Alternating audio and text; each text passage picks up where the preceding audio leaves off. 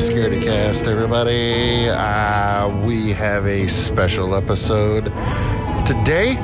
Scott Glosserman, director of Behind the Mask and the man behind the new comic book that follows it up, Before the Mask, The Return of Leslie Vernon, is back on the podcast.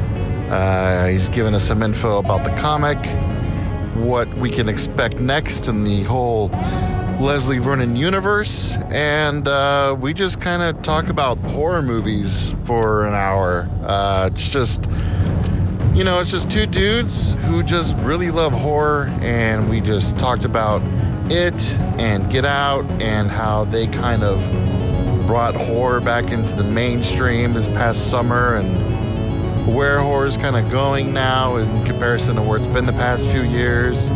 So uh, just listen and enjoy it. Please subscribe to the podcast if you haven't already. If you do, thank you so much. Uh, if you haven't yet, please just click subscribe and, uh, you know, take a listen.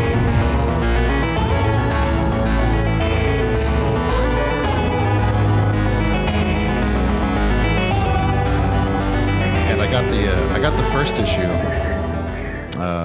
So I guess like I guess is the comic book. Is this uh, the was this the script turned into a comic book, or was it kind of like uh, you know you guys had the script for the movie, and when you decided you're going to move switch it to a comic, where you're like, well, we can elaborate a little more since you know on you know in a movie you're kind of constricted to your budget, but in a comic book you can kind of just do anything. Honestly, uh, first of all, I'm thank you so much for contributing, and I'm so psyched these things have finally come out, and uh, I I would really love to get your feedback. I mean, I haven't really read any reviews yet, gotten anybody's responses, so I'm anxious to hear what people think, and I'm a little bit self conscious because we did write the script gosh, in 2000, I don't know, eight or nine. And so um, some of the jokes are old and it's dated, and some of the motifs we used have now been seen in films. So, so they may feel stale or trite, but they they felt original at the time. And uh, but to answer your question, it's this shooting script. I mean, when Nate uh, Nathan Milliner, who who's the artist, when he's novelizing it or adapting it for comic book form, he's consolidating it because he can only tell the story in so many pages. Mm. Um, it's a very dialogue-driven film, as the first one was, and so there's a lot of the script is in the comic on the page, uh, but of course you can't really production value, you can't translate as literally. But I would I would submit that most of the jokes, the most of the plot, most of the dialogue is there. You have to take it with a little grain of salt because there's a lot of improv on set. Mm-hmm. So if a joke is scripted, it may not be delivered that way.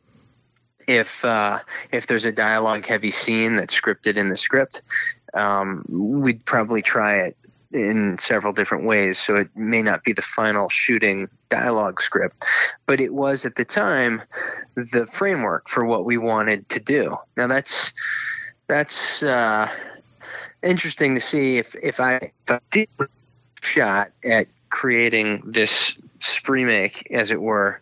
Um, would we go back to the drawing board and do something completely different? Would we update this to modernize it a bit, or would we leave it the way it was and just do something where this footage was filmed in 2008 so all the jokes are relevant and not stale? Mm-hmm. That's something I haven't decided yet. Or may not ever need to decide if if we never do the movie. So we'll see. Yeah, I guess that kind of goes in what I was going to ask you too was you know, with the comic coming out, does this kind of shut down any chances of a, you know, potential movie? No, far from it. I would say we really tried to create momentum in our uh, what is this the 10th year yeah. by going to south by doing a reunion screening at south by using that free press and momentum to launch the Indiegogo campaign for the comic books so that we could use that momentum to create a lookbook of sorts and to create a proof of concept, I suppose, toward getting the actual film funded. And um, I mean, I, I was precious with the script for several years by keeping it under wraps, but I realized that that that uh, approach wasn't serving me and and the fans any by keeping it under wraps. So I figured, why not just let it out and see if people respond to it positively? It could only help toward getting it funded, and if people respond to it negatively, well, it's a meritocracy after all. Mm-hmm. And so maybe maybe it doesn't. It's not worth making it into a film, or alternatively, because it's taken so long, maybe that had it gotten funded at the time in 2010 or 2011, it would have been fun. But now it's time to reimagine a new story for it uh, because it, that that script had its place, and so I think this the the script needs to be appreciated and critiqued or or considered uh, for the time in which it was written. Um, and the question is whether it would be whether it would be fun to um, to make that movie where this footage was embargoed let's say for several years. But the movie is almost like a throwback to the mid aughts right. Um what What's your opinion? I mean, that. I mean, I got uh, read the first issue. I suppose. Yeah. Uh, do Do you have an opinion yet? I do. I I'm just like I want to know. I mean, obviously, I was only able to get the first issue because I'm poor, and uh, I want to.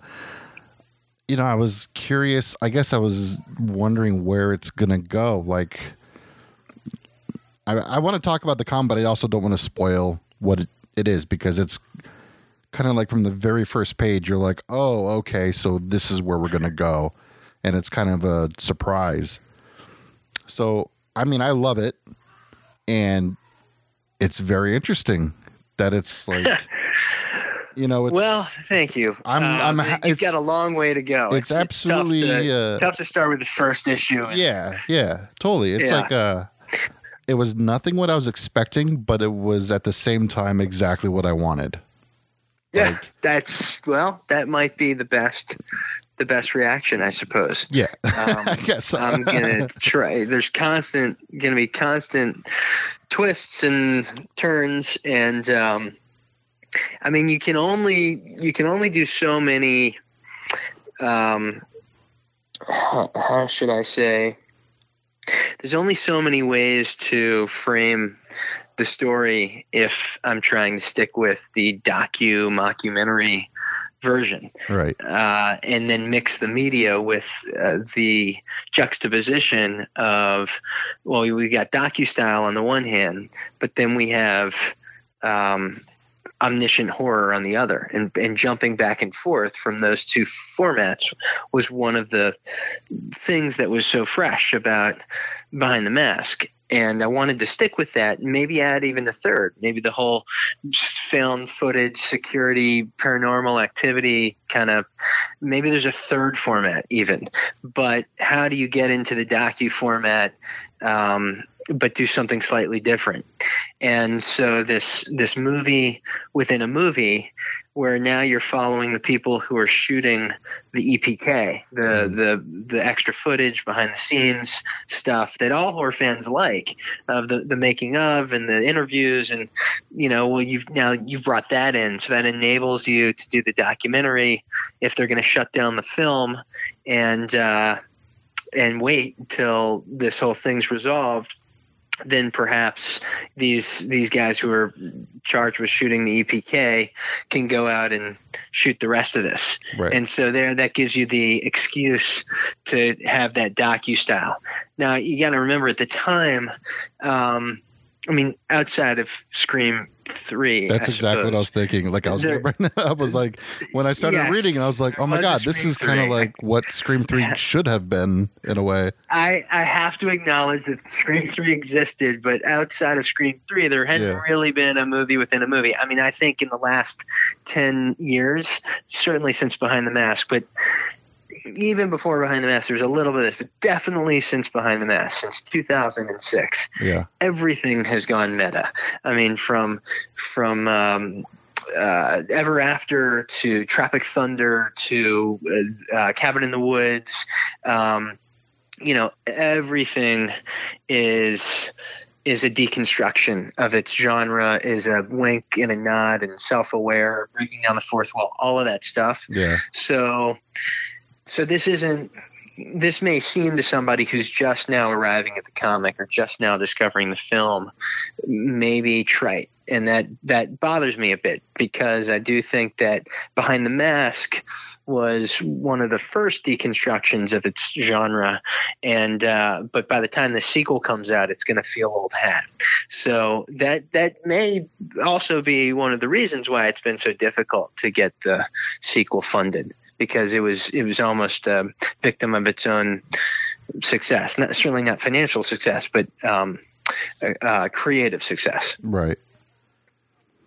Yeah, and I mean, I kind of feel like, you know, with how successful it was over the summer, that you know, there's a lot of movies that were very similar to it that didn't have that success, but I think it was all because people are getting kind of tired of, you know, the horror movies that are, you know, making fun of themselves or like winking Yep. at the audience while they're going right. along.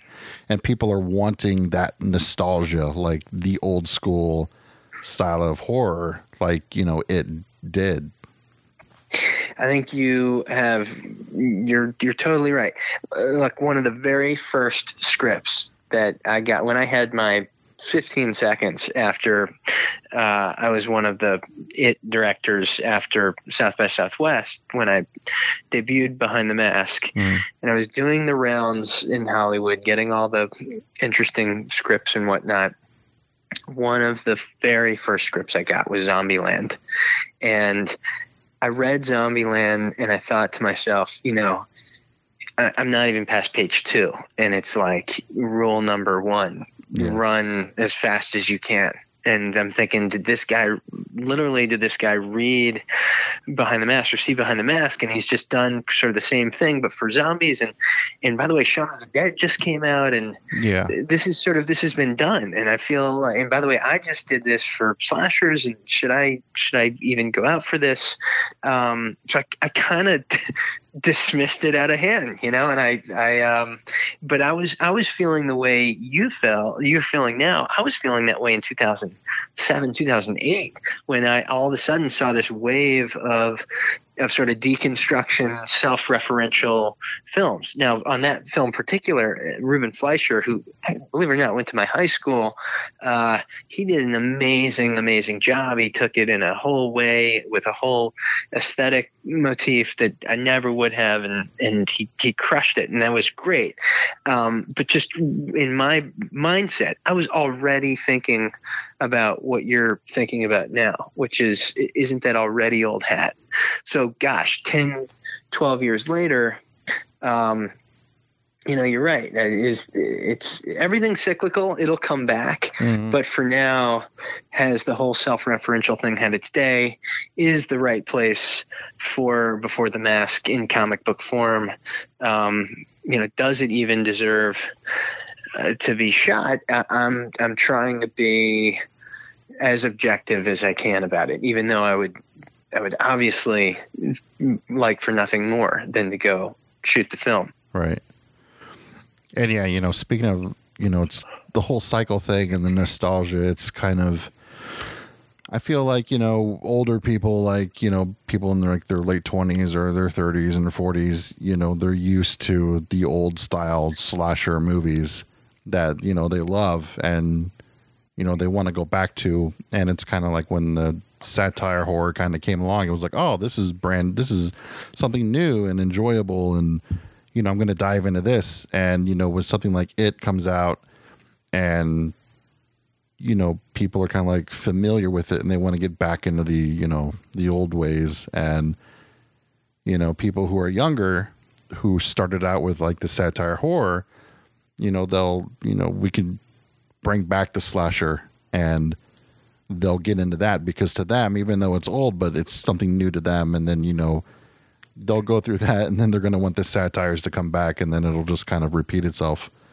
but it's it's a really good point. I mean, that's a that's a very good observation. I mean, the people who right around 2006, 2007 were 11, 12, 13 years old, maybe seeing horror films for the first time. It's kind of like they wouldn't even get the referential stuff because they hadn't even been through it, and uh, and then all of a sudden, um, all these remakes are happening at the same time. So so Texas Chainsaw is doing this remake, and Nightmare on Elm Street, and all of these films. Um, I, it, would be an interesting time to be a to be a teenager, I suppose. Yeah. But because uh, you've just emerged from the torture porn era, which you know young kids are going to be way too young to see the whole early 2000s, the the cabin fevers and the the saws. Yeah. Um, they they're probably just discovering that as high schoolers, sort of. But but after, but on on home video and. Um, and that's not what this what behind the mask was really referencing because the and then you had at the same time you had the fantastical um, Japanese horror, which was the ghostly horror. Um, so that was something different, but again, not what Behind the Mask was referencing.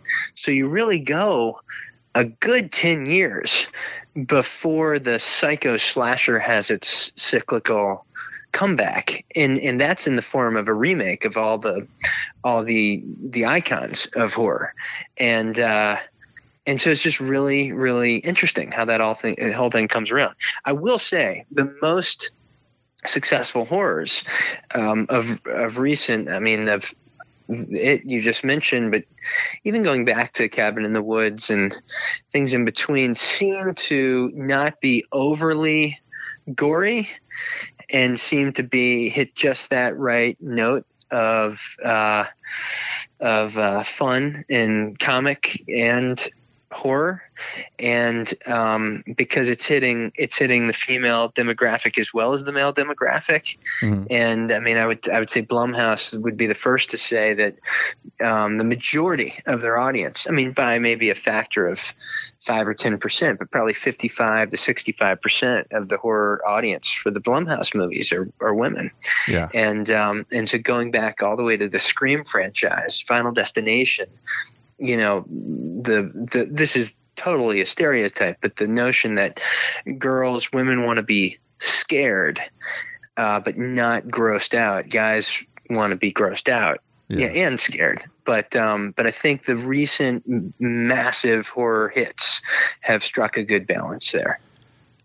Yeah, and it's funny that you bring up Blumhouse because for a while I'm so in love with like you know slasher movies, and they just don't exist anymore. And you know the older style of horror and everything is you know it's like you said with you know the scary ghost girls from you know asian horror movies and stuff that i'm just not into but i did realize that every horror movie that's new that has been coming out that i enjoyed is a blumhouse movie hmm. mm-hmm.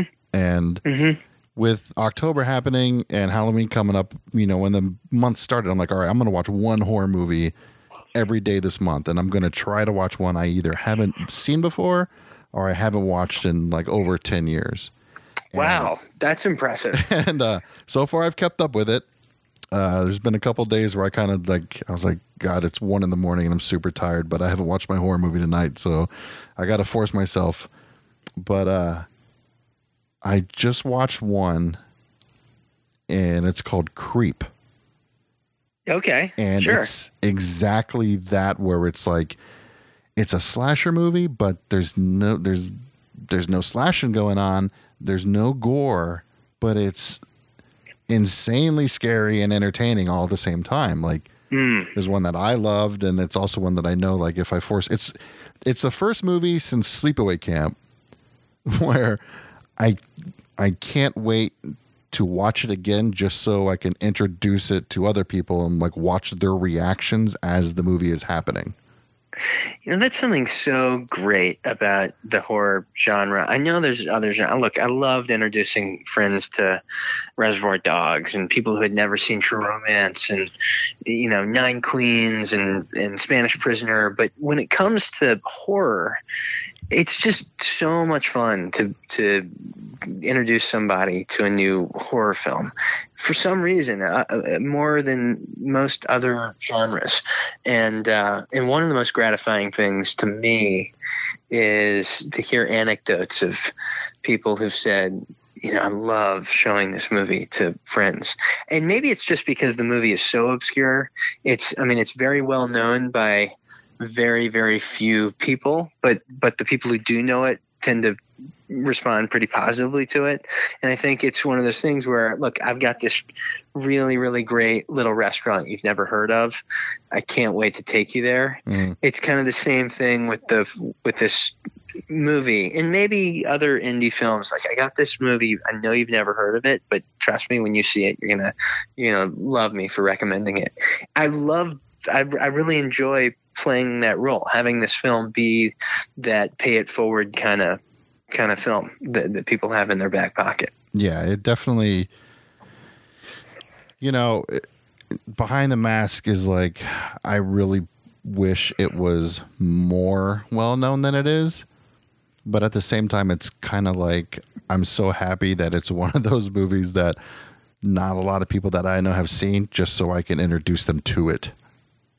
So let me ask you a question. Yeah. This is, this is an interesting hypothetical that, that is fodder for for dinner table conversations every every so many years around this household. You, when you step back and you think, you know, how many people, honestly, in the in the world, in the United States, actually know about this film? You know, is it in the tens of thousands, hundreds of thousands? Is it a million people? Is the is is Bloody Disgusting and Dread Central and Fangoria? Are the people who visit those websites? Do you add them all up, or um, so is it the com- the the aggregate of all those websites comprises the the hardcore horror aficionados, or does everybody visit the same site? So you can really take the analytics from one of those sites and and have a good idea of of how many real hardcore horror fans who might know about this movie are.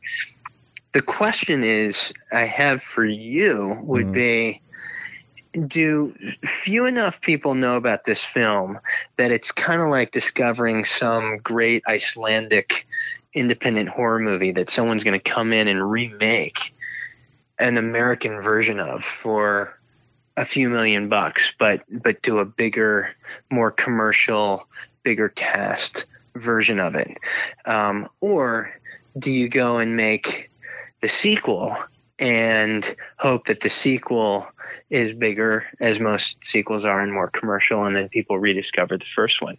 Question is, have so few people seen the first one that maybe the strategy is uh, to redo the first one, but to do it in a bigger, more commercial way.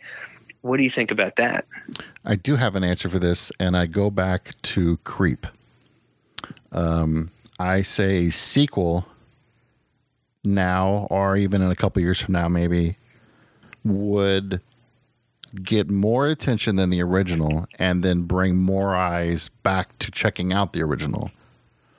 And I say that because when Creep came out, it was three years ago. I just now found out about that movie just a couple months ago.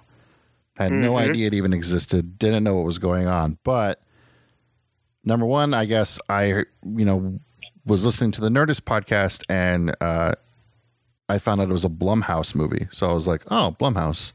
They make good horror movies. I'm going to watch this one. But everywhere I'm going online, especially in the past week, it's promotion for the sequel. The sequel's everywhere right now. And that kind of also triggered me to be like, oh, wow, there's a sequel. Well, I'm going to watch the first one tonight and see what it's all about. And then if I like it, you know, I'll go check out the sequel. So I think a sequel to Behind the Mask would possibly do the same thing, and maybe even like it's something that you know I don't know, you know where rights are and all that kind of stuff, but maybe it's even something that Blumhouse could do themselves. You know, like especially if it was like a Blumhouse movie. You know, since they're doing mm-hmm. so well and everything, I was like, oh wow, Blumhouse is doing a sequel to Behind the Mask. Holy shit, that's crazy! Like, you know, and all those people that are just now discovering, especially with. um Happy Death Day coming out and doing so well, and all these articles going out about how like the slasher movie's back and stuff. And I think it could work.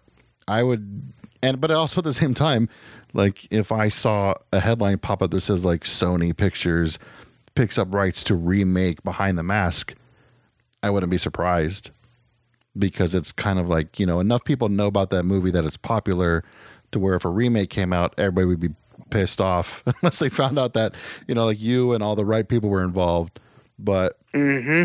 it's like uh kind of yeah Yeah, that. Listen, uh, your your instincts are correct. I think, and uh, I'm I'm really excited to talk to Blumhouse. By the way, I actually haven't, and believe it or not, I haven't talked to Blumhouse specifically about the Behind the Mask sequel. I think it would be a great marriage, and uh, yeah and definitely. they um yeah that would be that would be really really interesting to do. Um i was going to ask you something else about about the movie conceptually but it's slipped my mind. Oh well great yeah i mean like especially if it was just one of those that was made for netflix because hmm it seems like that's the place to go for like that's pretty much where I watch all my horror movies this month is just finding new ones on Netflix. And I watched one that I hated a whole lot but I think it's just one of those I need it to grow on me and revisit again called uh, Beyond the Gates I was watching it and I haven't seen Beyond the Gates, but is that that's one that grew on you? That just it needed to season for a bit. I think so because when I watched it, I was like, "Oh my god, this uh, I hate this movie." Ugh. And my wife, she's really like super against horror movies. Like she doesn't really like horror movies too much. So if she was a bad one, she's gonna rip into it, and she was kind of feeding it. But Uh huh. it's kind of like been gnawing on me a little bit. Like maybe I need to go back. It's kind of uh, like You're Next. When I saw You're Next Yep. in the theater, I walked out of the theater. I'm like, that's the stupidest movie I've ever seen in my life. But then it just stayed with me, and then I wound up going and watching it again, and I'm like, oh my god, this is one of my favorite horror movies ever. And the director of that movie, you know, he went on and he made the guest and that was amazing and then it was kind of like all right well now anytime i see this guy's name on a movie i'm going to watch that movie Oh, that's matter great. That is great. and uh I'm sure he appreciates that. it was uh i heard he was making some movie called the woods about like a group of campers that go into the woods yeah, and of course. i was like oh my god i'm there for this movie like 100% and the trailer came out and i'm like i'm not watching the trailer like i'm, I'm going into this movie fresh because i'm going to see it and then the whole Yep. thing at like Comic Con happened where it turned out it was going to be a Blair Witch sequel, and I lost my mind and I went running through the house and yelling at my wife like, "You're not going to believe this," and she's like, "You're dumb." Like, she's like, Oh man, I remember that whole thing happening at South by. That was a great. That was a really great uh, trick that Yeah. they pulled off. So you you mentioned Happy Death Day, and Mhm. I have I have such a love hate with that because Did you go see I it?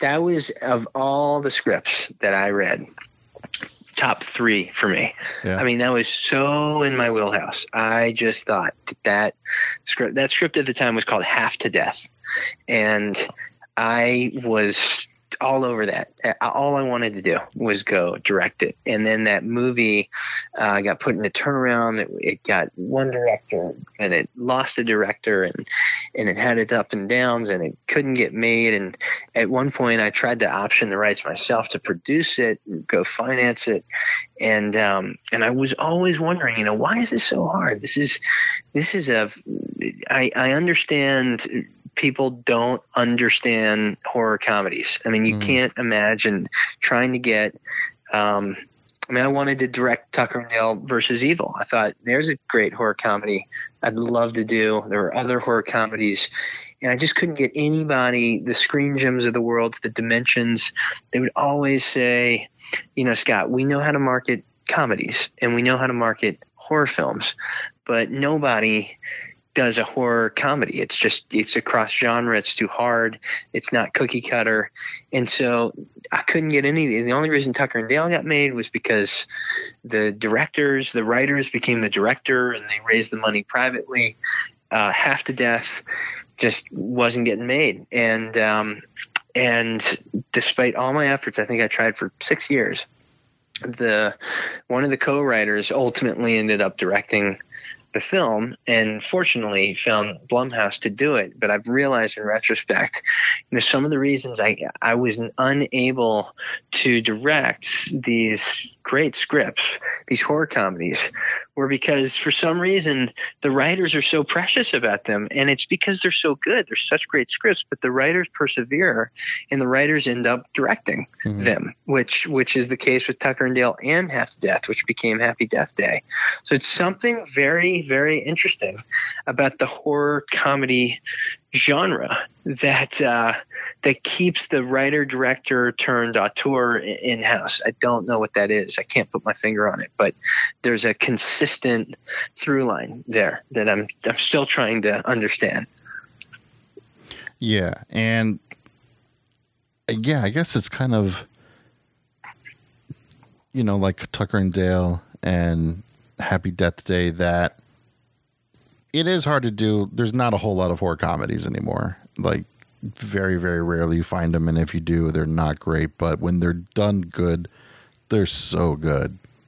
Well, th- there never were. I mean, before Behind the Mask, the only horror comedies I could come up with were American Werewolf in London, mm-hmm. which was arguably a horror comedy, and um, and Tremors, which I don't even think may, probably doesn't qualify uh, so much as a horror, but um, but you know you have to really stretch your definition to even even come up with any horror comedies pre Behind the Mask, and and I, you know Slither had come out yeah. right as right as Behind the Mask came out.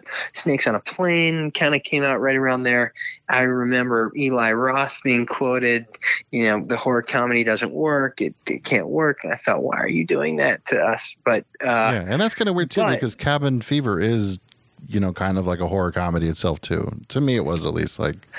Well, but it, doesn't, it was taking itself movie. seriously. Now you can laugh with something or you can laugh at something, yeah. and so I think uh, you know people laugh during Scream because they're trying to they're they're letting out their anxieties. You know, people are laughing. Um, at certain movies where they're rolling their eyes, and some people are laughing with movies that are intentionally trying to have you come along with it. So it sort of depends what spectrum that on, but it doesn't necessarily define the genre, the subgenre. Mm. You know what I'm saying? Yeah. There's but in uh, any event, um, I just I think. Uh, you know there have never really been very many horror comedies either before or after but i i'll say you know when with it's got plenty of comedy in it. And most horror films now, even if they're not self referential, have a degree of comedy in them. Maybe to let the let the tension out or that's just tonally that's where we are. Right. Whereas you know take the first 10 years of the turn of the century the as we, as the torture porn, not a hint of comedy in those. Yeah. But you take something that's really scary like it, but you do have this pressure release of those those comic moments. Yeah, and with like the movies like Saw, um, you know, I saw them all in the theater when they came out, and I remember, you know, I enjoyed them, but I wasn't ever like really super hardcore into them. Like I never other than the first two, maybe I never rewatched the other ones. And you know, after part three, like if you told me a moment from a Saw movie that included the other ones, I couldn't tell you which one it came from. Like I'd be like, I have no idea. Like they kind of all just mashed together. But with them kind of taking a break from it, you know, coming out with one every single year and bringing it back, I'm kind of, you know, I've gone back to revisit these movies and I'm excited. I'm like, oh my god, there's a new Saw movie coming out. This is great. And you know, I guess it kind of goes all the way back to where we were talking about, you know, the older movies coming back and being new again, and it's that's kind of what I want to see. I don't want to see, you know, whenever there's room for you to continue a story, I don't want to have a remake of it. So, Mm-hmm. Mm-hmm. yeah, it's, it's I always had But an idea for how they could continue the Halloween franchise. But you know, nobody's going to listen to me, and I don't know even know where to even begin. But it's kind of confusing Well, to me with how hey, there's always fan fiction. You always true. post them.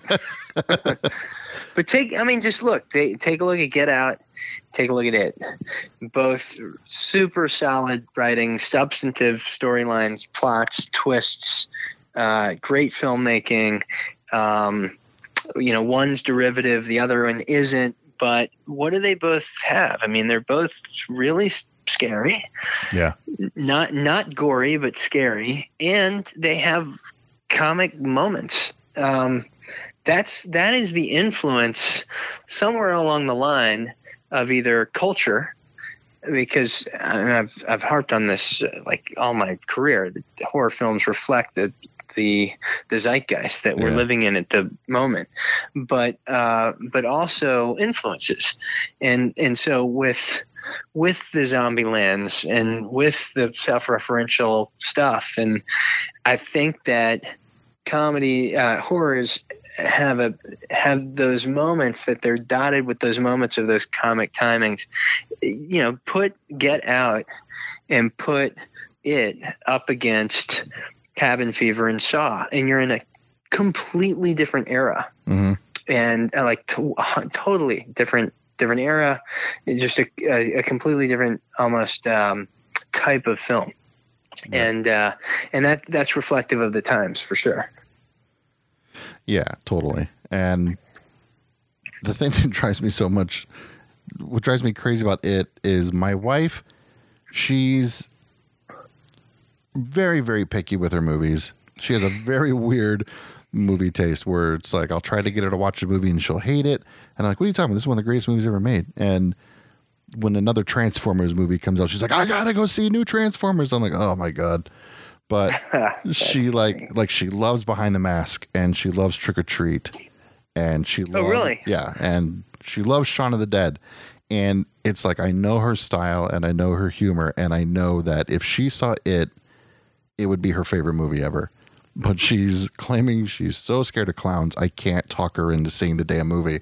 And I'm like, no, you don't understand. Like, the movie's about getting over your fear, and the clown's not even the scary, and it's actually like the funniest movie I've seen all year. yeah Yeah, yeah i mean it's definitely not horror comedy but but you can you know you just p- pick them all off zombieland shaun of the dead and then get out and it i mean there's there's a, a wide spectrum eh, of the either the horror comedy or horrors with comedic moments. But the um the the genre is definitely opened up and all of those movies just constantly influence one another and then the genre evolves. Um there will be for sure uh, the especially these slasher remakes. I mean, it's gonna it's gonna come full circle. It always does, but clearly, especially the Blumhouse model, which again is majority female driven, um, it's gonna stay. It's gonna stay scary and fun. That Mhm. was Final Destination. That was Scream, scary and fun, um, as as opposed to dark and gory and violent. Although those will continue to exist Right. in a huge way. Um, anyhow, so what, what? Wow, how did we just completely digress into pontificating about horror? we're Like, just dissecting it one one. neither of us like to do that ever. I'm sure. uh, I know, like, whenever I saw the trailer for Happy Death Day, I was like, "Oh my god, this looks great!" Like, I'm getting a I'm so bitter. movie. I'm so bitter. And I'm I getting- hate everything about. I don't want to see it, but I loved that script, and so Yeah, I I'm just psyched it got I'm- made. I've been there, and uh, I saw. Then I saw I was rated PG thirteen, and I was like, "Oh gosh, I mm, again. Like Mhm, mhm. I I know there's good PG thirteen horror movies out there, but they're really few and far between. And uh, then I saw it was a Blumhouse, and I was like, okay, I'll watch it. But I haven't Right. I haven't had a chance to go see it yet, but I'm definitely going to because you know it's like I said, it's like you know every, every good horror movie that's kind of sneaked in, you know, especially like on Netflix. You know, I always see that Blumhouse logo right at the start, and I'm like, oh my god, okay, well, this is going to be interesting. You know it's so interesting about what what you're saying is that Blumhouse has really been so successful at creating such a important brand for itself. I mean, the the, the super horror fan would have seen Anchor Bay and said, Mm. "Okay, you know, they've got all the horror movies. Yeah. Yeah, they definitely have their hits and misses, but Blumhouse does a really good job of saying, look, this wasn't worth 3,000 screen release. This is home video. You know, we're telling you what it is. Um, so we're not we're not going to hit on everything.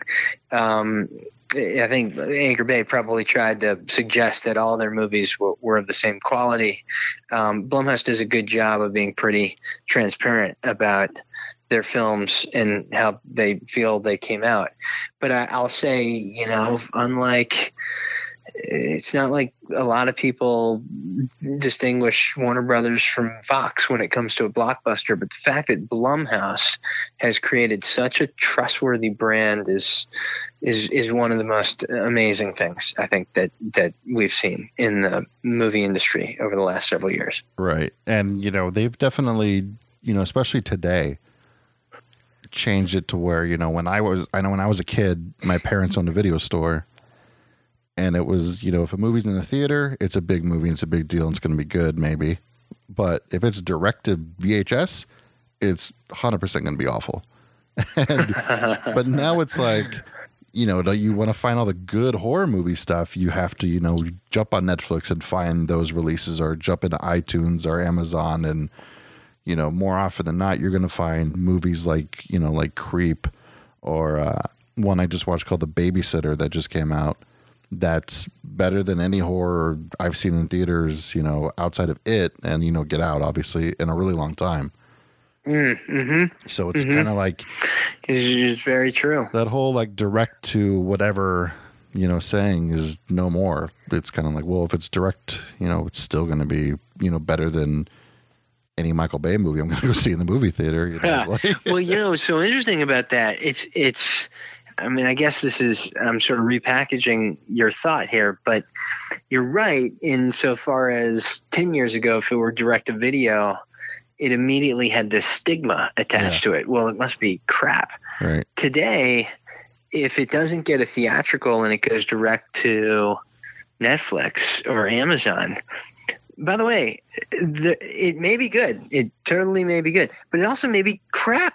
It Mhm. may be the exact movie that ten years ago would have gone direct to video, but there's there's just no more stigma about it, and you can't differentiate between something that goes direct to Netflix that's good and something that goes direct to Netflix that's bad. I mean, I think it's pretty hit or miss. Yeah. Obviously, if if Netflix is saying, "Look, it, we were never giving any of these theatricals," they're all going direct to Netflix, then it's sort of like, okay, well, then what you're saying is one of these is really, really good, but it still means that the rest may still suck. You just you don't know. yeah and it's So that's kind of part of the fun is finding the gems. right and it's like i could see a movie like you know creep where I'll watch it. I'm like, oh my god, this should have been in the movie theater. It's so good. But at the same time, like, if this went to movie theaters, it would have failed miserably because nobody would have went and saw it because they like this is weird. I don't like it. And right, It's right. like well, and so wh- as you're watching it, like this is hard to market too, like without giving a lot of it away. Well, so what is your what's your outlook? You're you are uh, kind of excited, I think, that the uh, there's so much access to so many great films now online. You do like what you're seeing in theaters, I take it, and you like the reemergence of the slasher. So you, you're pretty bullish on horror right now. I'm excited because it and Get Out kind of brought it more into the mainstream again, and the quality of all of them are, you know, oh, for a while it was like I couldn't find a good horror movie anywhere, and it was like when I did, there was like maybe one or two a year I would come across. I was like, oh my god, that was great, and the rest were like, ugh. But now it's like, like I said, I've been watching one horror movie a day every day this month, and I've only come across one that I was not a fan of. But even that one, I'm planning on going back and revisiting again and checking out because it's like I think there's something in this movie I'm missing, and I need to watch it again. So it's kind of like there's an you know reemergence of horror again that hasn't been around since maybe I guess Scream was the last time when horror kind of you know had its big uptick Mm-hmm. that I could Yeah. that I could remember at least. I remember when Scream came out, it was Yeah, it's like big commercial uptick. Yeah, it was like every sure. horror movie was just trying to be Scream again. You know, it was like somebody's the killer, figure out who it is at the end, kind of thing. Well, except for Blair Witch. I mean, I think Yeah. Blair Witch came out after Scream. Yeah, I think Yeah, so. There's, but in any event, to bring this back around to the comic, do you? I'm definitely going to send you the second issue because I want I want you to keep reading. So you have to send me your address. for sure. I want to I want to get your. I won't turn down free comics. But the question about comic is whether whether this is going to achieve what it's intended to be. Look, here it is. This is what you've been hoping for for the last 10 years. This is what we would have made probably at the time. So put yourself back in 2008, 2009 and uh, would this have been satisfying? Or are you glad we didn't make it because you would have been underwhelmed? I'm I'm kind of anxious to hear what people have to say because if people are like, yeah, that is great. Uh, we wish wish that would have been a movie. You know, maybe the next step is to try another crowdfunding campaign. I've got some matching investors. Maybe go out to a Blumhouse um, and get this thing set up. The question is, though, you know, there's the blueprint. What do the what are the real Leslie Vernon fans? How do they feel about this, or do they still want a sequel? But why don't you go back to the drawing board and do something more contemporary? That's something I'm struggling with, to be honest. Right. I mean, for me personally, if I, you know, I have that first movie and now I'm going to have this series of comics and, you know, it's like I said, I've only got the first issue and, you know, for 10 years in my mind I've had what I would want to see in a sequel, but when I got that first issue and I looked at it, it was nothing what I had wanted in my mind, but it was better. It was like, oh, this is like I never even thought we should even go in this direction, and this is great. Like I'm glad we did this. So it's I got the first movie. I'm gonna have this series of comics.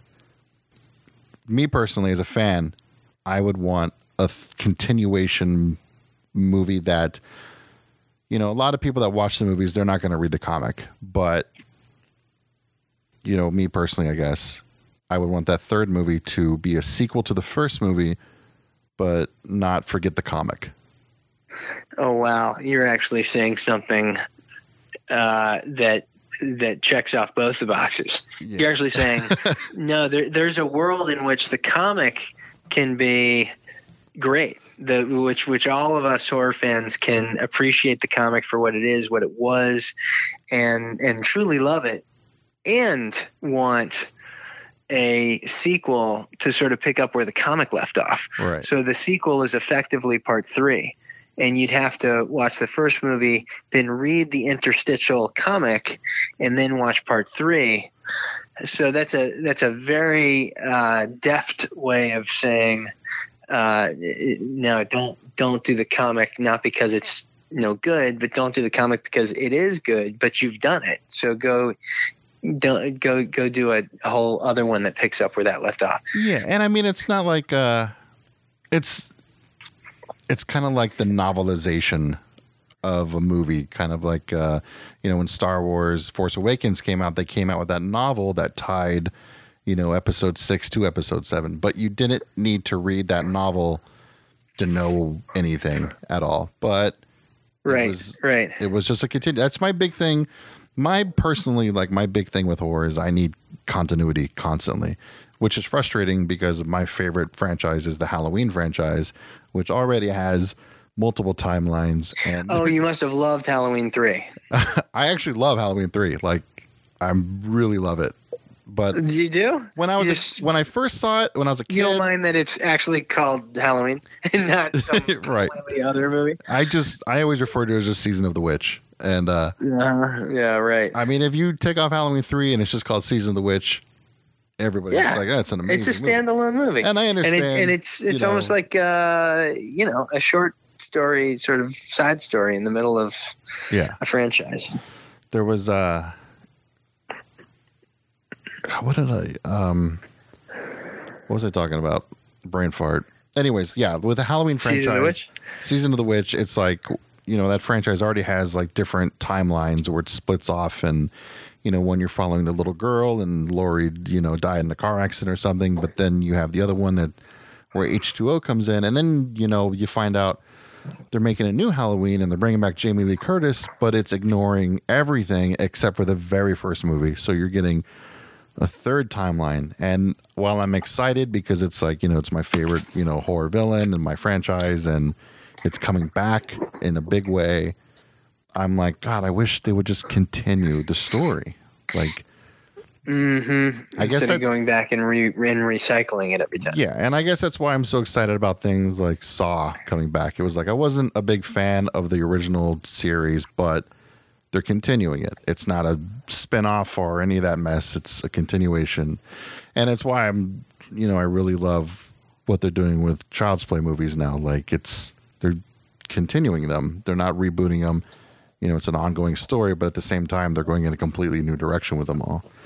Right. So it's like, right. you know, with Behind the Mask is, you know, you have your first movie, the comics here, and if, you know, I ever saw, you know, another movie, I would want it to be, you know, a direct sequel to the first, but also, you know, depending on what happens in the rest of the comics, obviously, you know, I would hope that it would still, you know, give a wink and a nod, I guess, to the comics. So it's like, you know, the comic readers would, you know, have their payoff in a way, you know, that they stuck by, you know, Leslie Vernon and went into the comics. So they're not forgotten, but, you know, all the new viewers, you know, they get to experience something great in a sequel. I think that is uh, a commendable idea, and uh, it's definitely one to consider for sure. Definitely. I mean, look, these are good problems to have. We need yeah. we need somebody to believe in the in Leslie Vernon and and uh, cough up the dough. And you're right. Maybe that's maybe that is Blumhouse. So we should see very soon. Now that the comic is out, the hard press is on to um, get that blueprint in front of in front of people, in right. front of decision makers. Where so, can uh, I guess like my see. you know as soon as I finished the first one, I was like, well, shit, I didn't, I wasn't a backer to get the other issues. Where can everybody find the comics? And when can well, I will send you the second issue because this has been such a fun talk, and I really want to want you to keep reading. Uh, we're giving we we printed only enough of the of the uh, first and second and and we we will print only enough of the third issue to satisfy the orders of the original backers. And and so that first edition first printing is is effectively limited to the number of orders that we got originally in the campaign. Uh, there there's a handful of additional ones that are going to cast and myself and family but um, so we're going to keep that that run short. And by the way, there are a few typos and misspellings, and so there are also errors in them. And and uh, and so the second, so we're going to launch a web store, and we're going to sell the first issues, all all six issues, and then an anthology. Um, but but the ones that are available on the web store will be the the the second printings. Um, and so they'll be made available and uh, And then as far as issues, so the the Indiegogo campaign effect successfully funded the first three issues. The this the next three issues or the last three issues that um, we're going to fund those off of the sales of the web store. So we really do want to get the word out. Once we do launch that store, that store will be launched probably within 10 days or so. We just wanted to get all of the shipments out so that before the first purchase was made of the commercial version of the comic, the original backers, we we felt as though they had an opportunity to receive and read the issues. And I should also say the web store we're going to have some fun merchandise as well we're creating a, a, great t-shirt with the paradise lost on the front and found it on the back and uh, we're we're talking about doing a hard cider um, a hard scyther maybe a pumpkin ale Need so some, uh, leslie vernon socks want, say that again Need some uh, leslie vernon socks I just there I got go. I've, I've, been getting into socks lately. I don't know. I got like all kinds of. I have like uh there's this place called Fright Rags, and they just put yeah. out these insanely yeah, awesome socks well. all the time. Like I got slaughtered lamb socks and season of the witch socks, and I walk around all the time like showing people my legs, and it's weird. Okay, done. okay, so we're definitely, definitely going to do some Leslie Vernon socks. Um, we're going to put all of that in our store. The enamel pins, uh, people seem to want those these days. We're going to, um, so we're going to really try to beef up our sales and the film is also I've I all the rights reverted back to me uh, around the first of the year and now Anchor Bay is no more so I'm, it was really fortunate to get back those rights before they got lost mm. uh, to to the parent company but um, but I've I'm putting the film back out all over the internet. It's going to be available through VOD platforms yeah. starting Halloween weekend. Yeah, so I saw that it's. Uh, I'm excited for new people to discover it. It can uh, be pre-ordered on the iTunes store already. I saw that.